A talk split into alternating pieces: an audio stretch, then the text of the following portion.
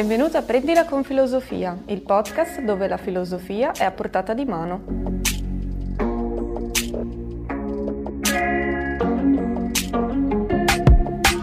Un luogo e un tempo per chi vuole fare cose pensando un po' a se stesso e al mondo che lo circonda.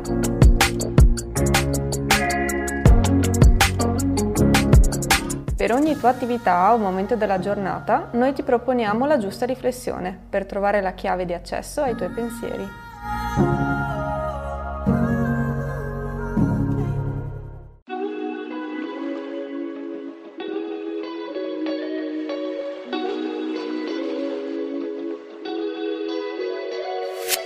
Quarta puntata, quarta azione. Cucinare con un pizzico di...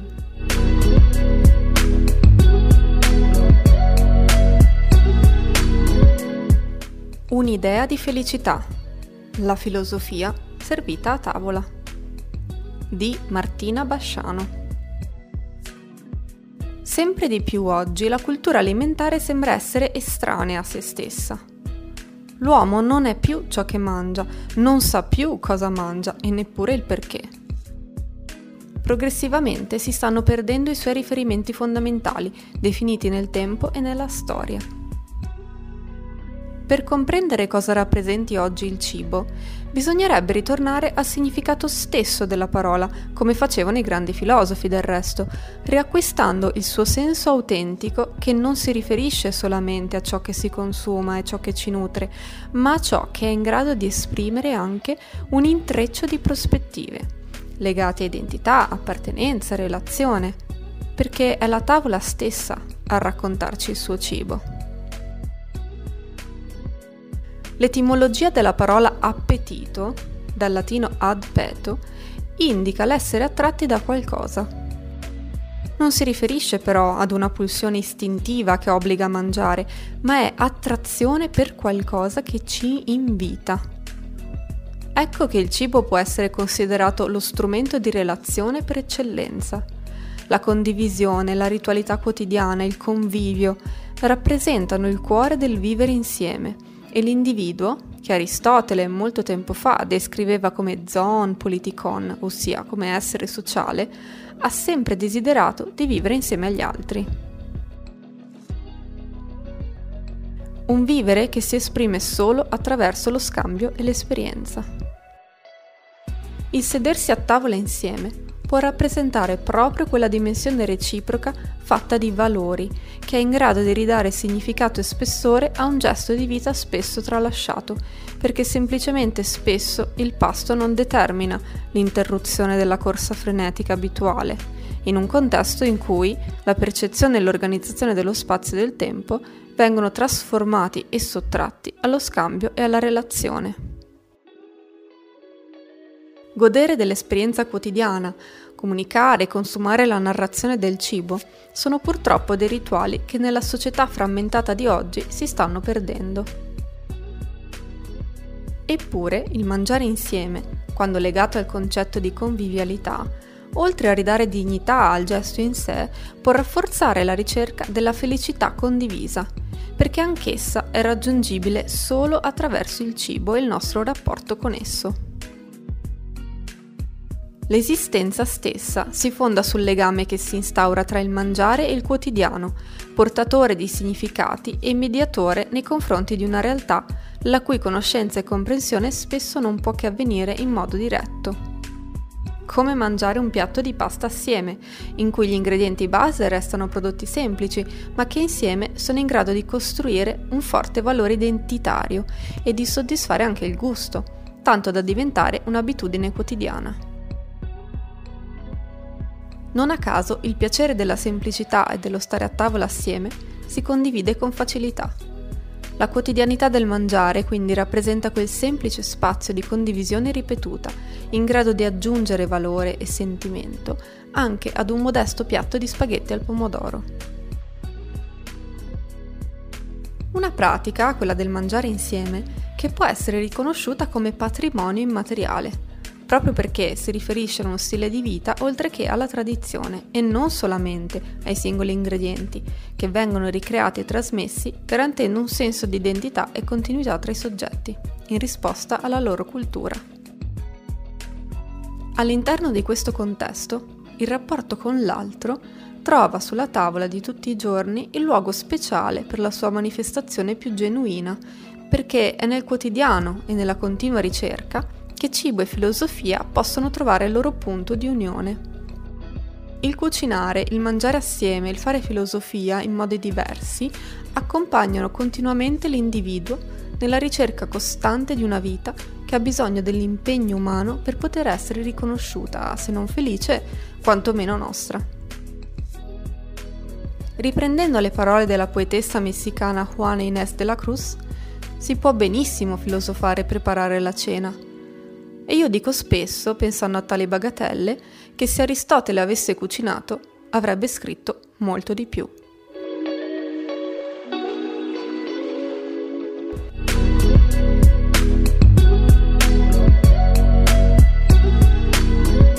Dimmi come mangi e ti dirò chi sei, di Matteo Montagnier.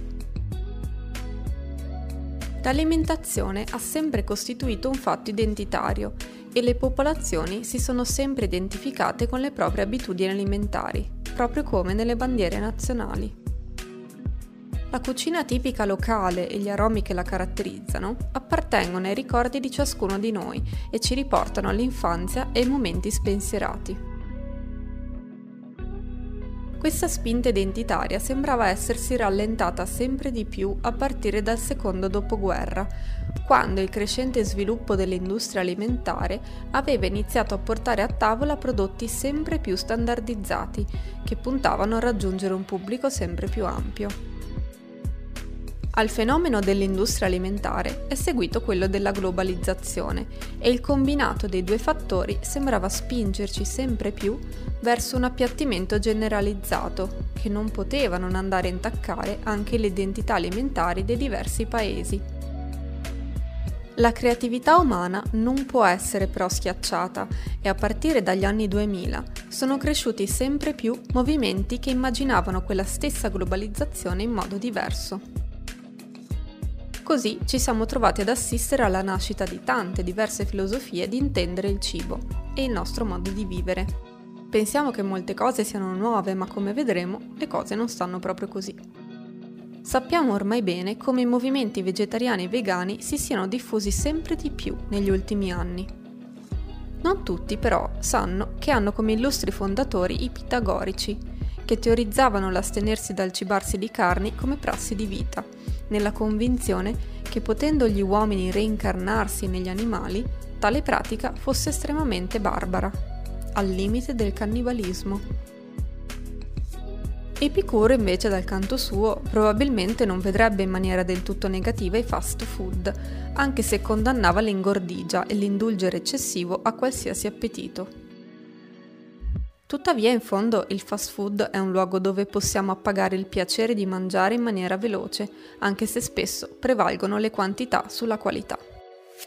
Anche se il fast food e la filosofia, tra virgolette, che adesso sottende sono esattamente la nemesi dell'idea del piacere di Epicuro, se non nel raggiungimento del fine, il fast food è un gigantesco prodotto del razionalismo e del funzionalismo umano, che subordina un desiderio primario, sfamarsi, al tempo, istituendo quindi una gerarchia tra bisogni primari e tempo.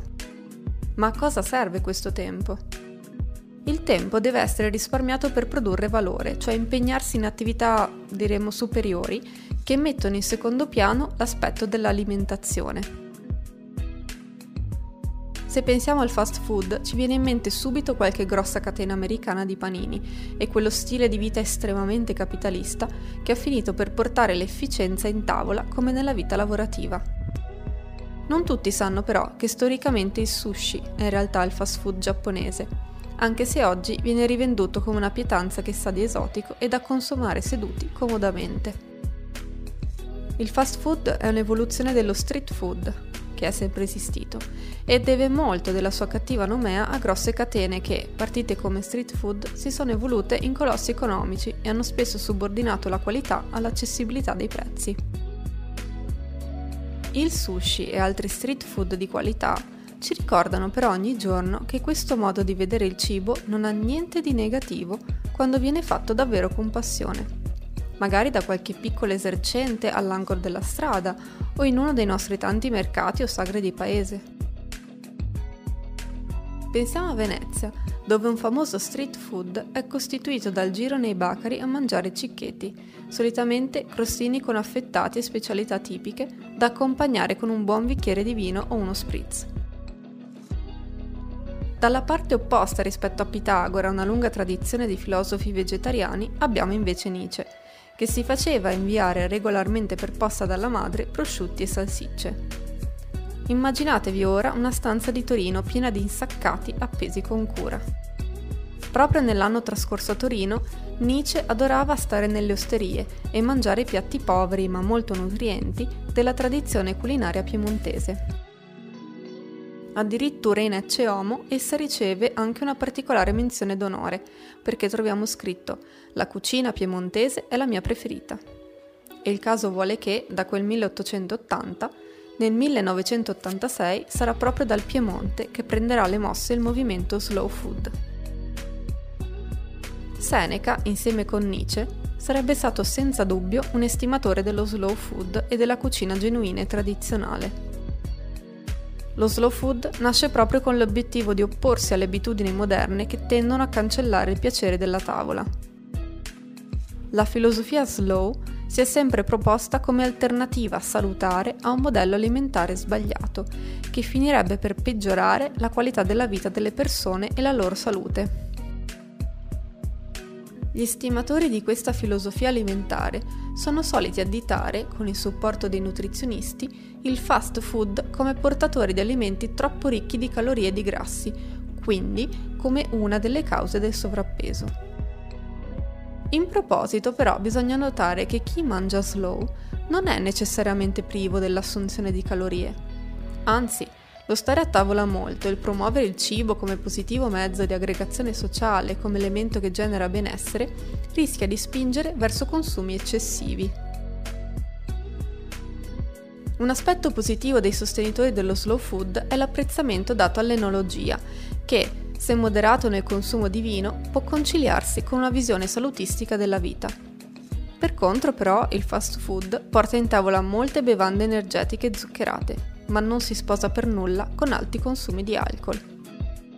Quindi, che siate fast o che siate slow, per quanto riguarda il cibo almeno, l'unico consiglio che posso darvi è di essere sempre consapevoli che non state solo mangiando, ma state mettendo in pratica una vera e propria filosofia di vita, ogni qualvolta consumate un pasto. Il modo in cui mangiamo finisce per determinare anche chi siamo.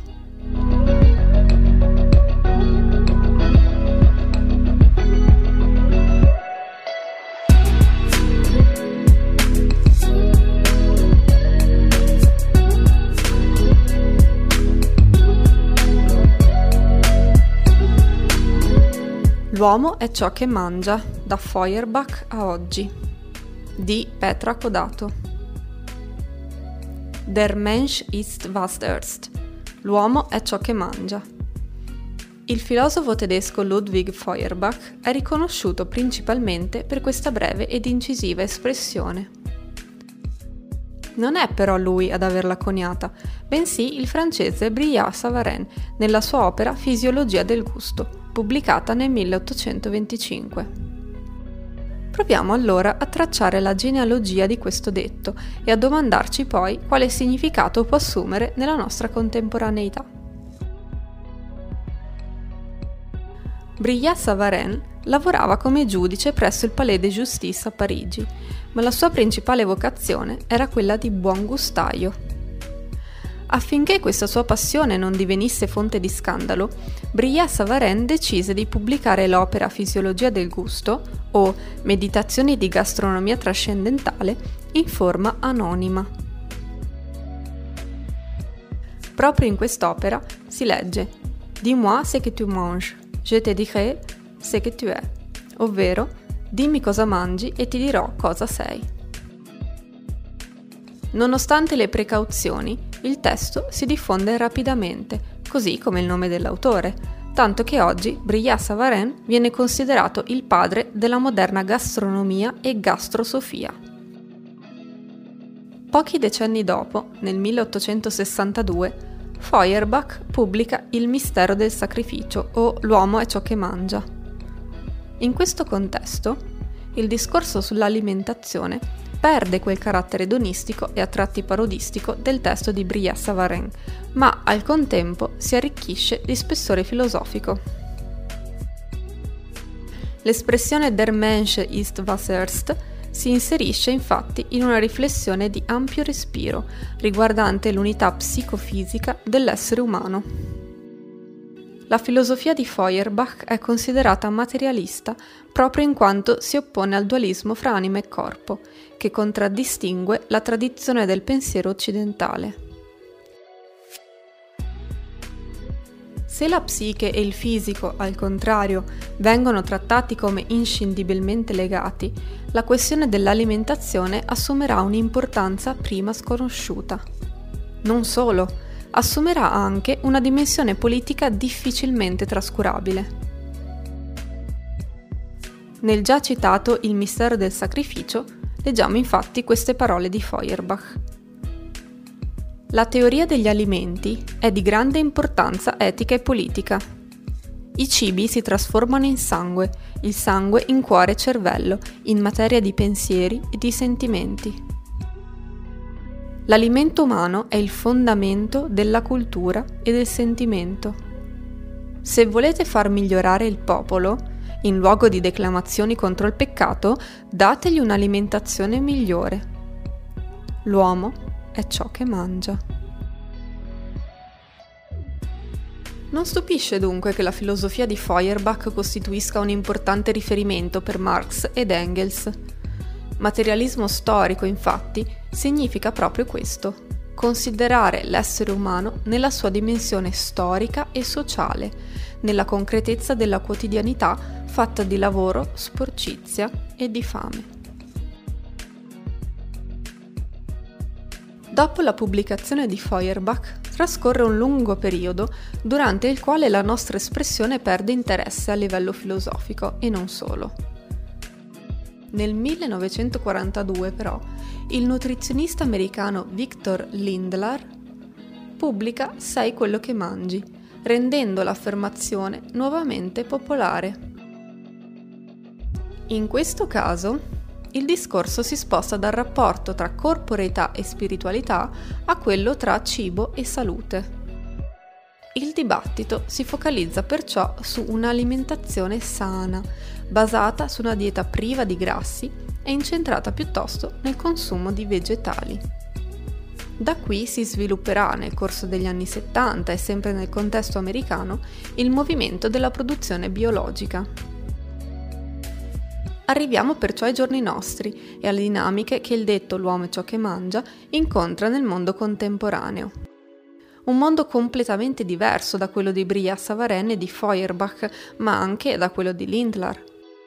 Un mondo più che mai interconnesso, nel quale le scelte che si compiono, anche quelle strettamente personali, come decidere cosa mettere nel proprio piatto per cena, hanno un'influenza a livello globale.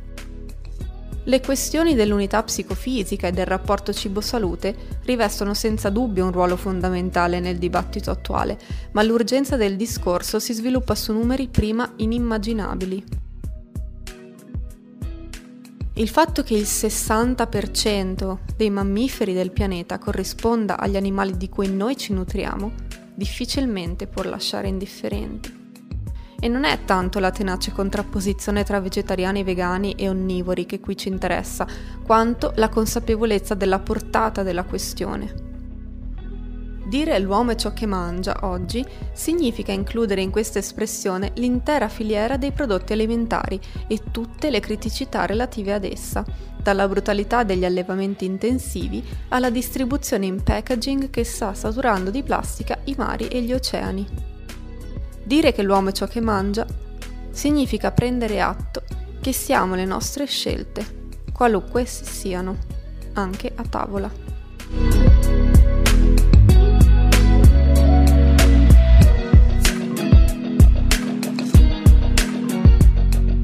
Critica della pasticceria pura di Aristotele. Conoscete tutti i cantucci, giusto? Proviamo allora ad analizzare questa famosa ricetta toscana con la prospettiva delle critiche di Immanuel Kant, partendo dal giudizio del cantuccio analitico a priori. Osservate il cantuccio appena uscito dal forno. Anzi no, non osservatelo, non annusatelo, men che meno assaggiatelo. Non fate nulla che implichi i cinque sensi.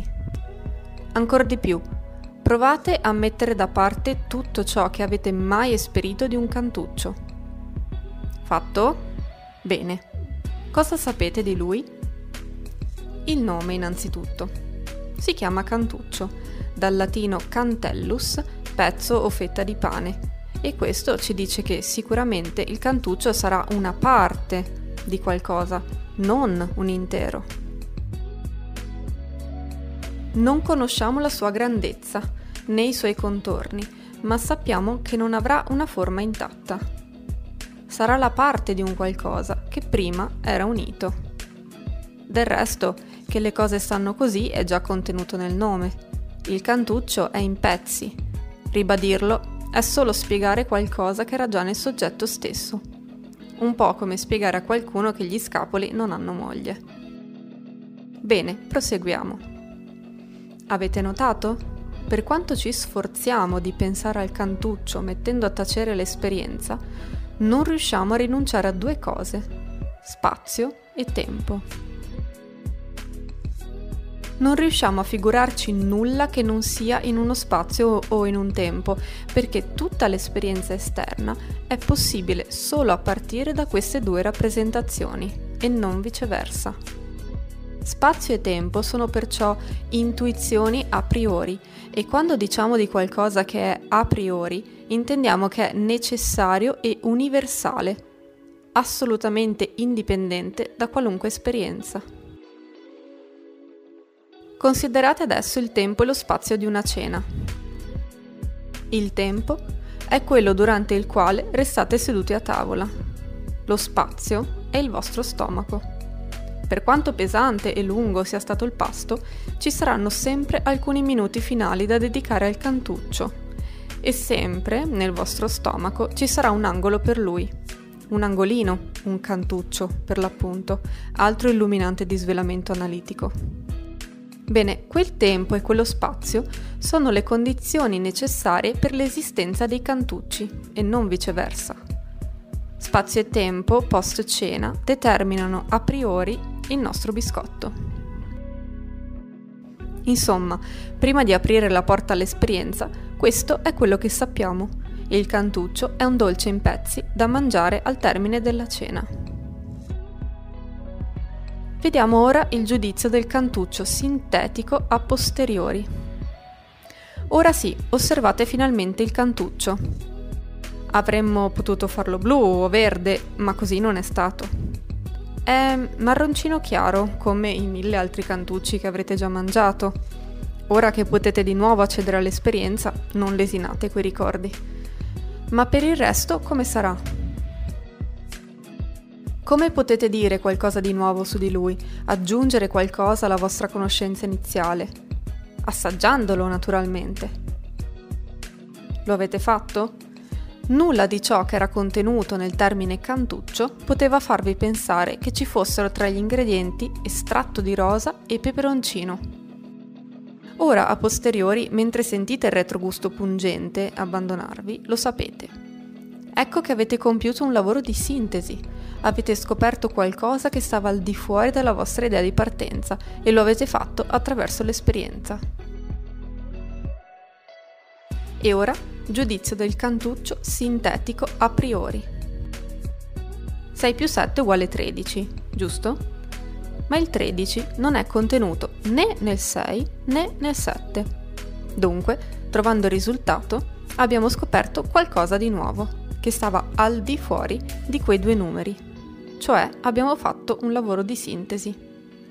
Eppure che sei più sette sia uguale a tredici è necessario e universale, diremmo appunto a priori. Non può essere che qualche volta risulti tredici e qualche volta diciotto, né che per qualcuno l'operazione dia qualcosa di diverso da tredici. Quello che avviene con il calcolo matematico avviene anche con il calcolo culinario. Cantuccio più Vinsanto uguale la morte sua, vale a dire che l'apoteosi non è contenuta né nel Cantuccio né nel Vinsanto, ma è qualcosa che si raggiunge solo abbinandoli. Al contempo il piacere sopraffino del loro accordo è inevitabile e non si può dare il Cantuccio senza il Vinsanto. Come per ogni a priori che si rispetti, il Vinsanto si accompagna al Cantuccio necessariamente e universalmente, e necessariamente e universalmente questo porterà alla morte sua. Trovate voi una buon'anima che si sgranocchi il Cantuccio da solo, così com'è nella sua assoluta secchezza. In conclusione, ora non vi resta che scoprire la ricetta dei cantucci su w w w punto la chiave di sofia punto com e poi godervi i vostri cantucci ed esperire con calma ciò che a priori non si può determinare, ossia il sublime incontro tra la mandorla classica e l'aroma di rosa e peperoncino. Sublime sì, trattandosi di Kant, mai aggettivo fu più azzeccato. Tuttavia non ci piace accomiatarci da voi pervasi da quest'aura di rigore, perciò vi invitiamo a un piccolo atto di sabotaggio, un innocuo gesto di libertà. A fine pasto, provate a incrinare lo sposalizio con il Vinsanto immergendo il cantuccio nel torcolato di Breganze. Sapore aude!